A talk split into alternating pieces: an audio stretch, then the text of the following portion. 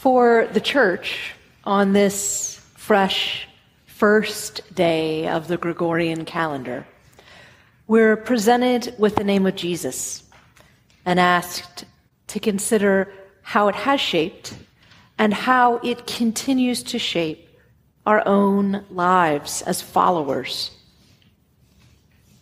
It is the name of Jesus of Nazareth, the Christ, that indicates our fundamental identity as God's children. Now, names are not an identity themselves, but they reflect an identity. It's as close as our limited language can get to describing a person, an object, a feeling.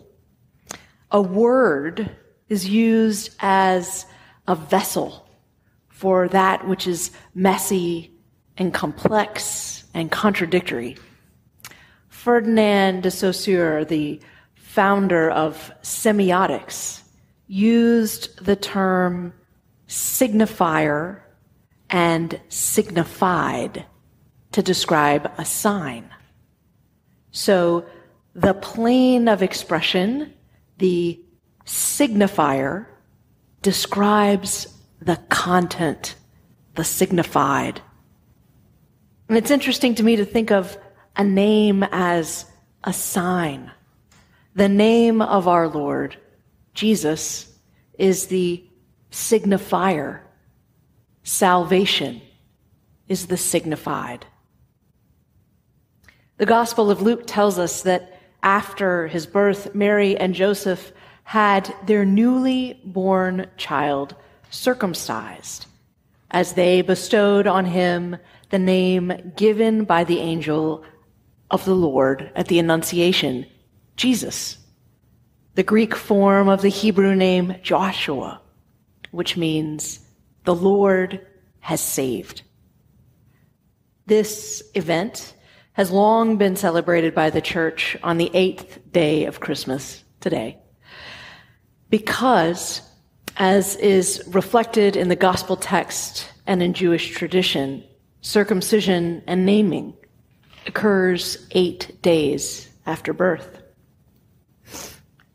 And so, on this day, as some review lists of New Year's resolutions and ponder what 2024 might hold for each of our lives, we're also invited back back into the story of the life of the infant Jesus.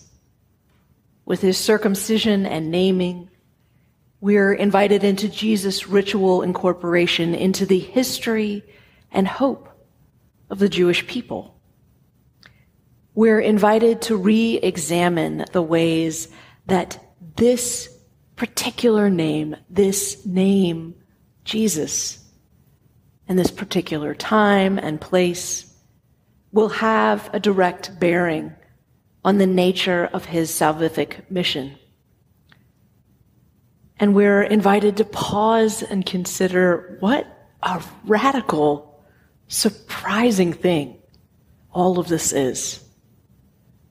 Because in the name of Jesus, the God who transcends all took on a certain narrative, a certain social location, revealing intimate concern with the particularities of our own narratives and locations. In the name Jesus, God concentrated the fullness of divine love within the parameters of a single human life, demonstrating that each of our single lives has the capacity to receive and pour out that love too. Through our baptism, the name of Jesus becomes our name. God's story becomes our story. God has been working through names for a very long time. In Genesis, God names the various components of creation the night, the day, the sky, the living creatures. And in the book of Numbers, as we read today, God says to Moses that by blessing Israel, they shall put my name on the Israelites.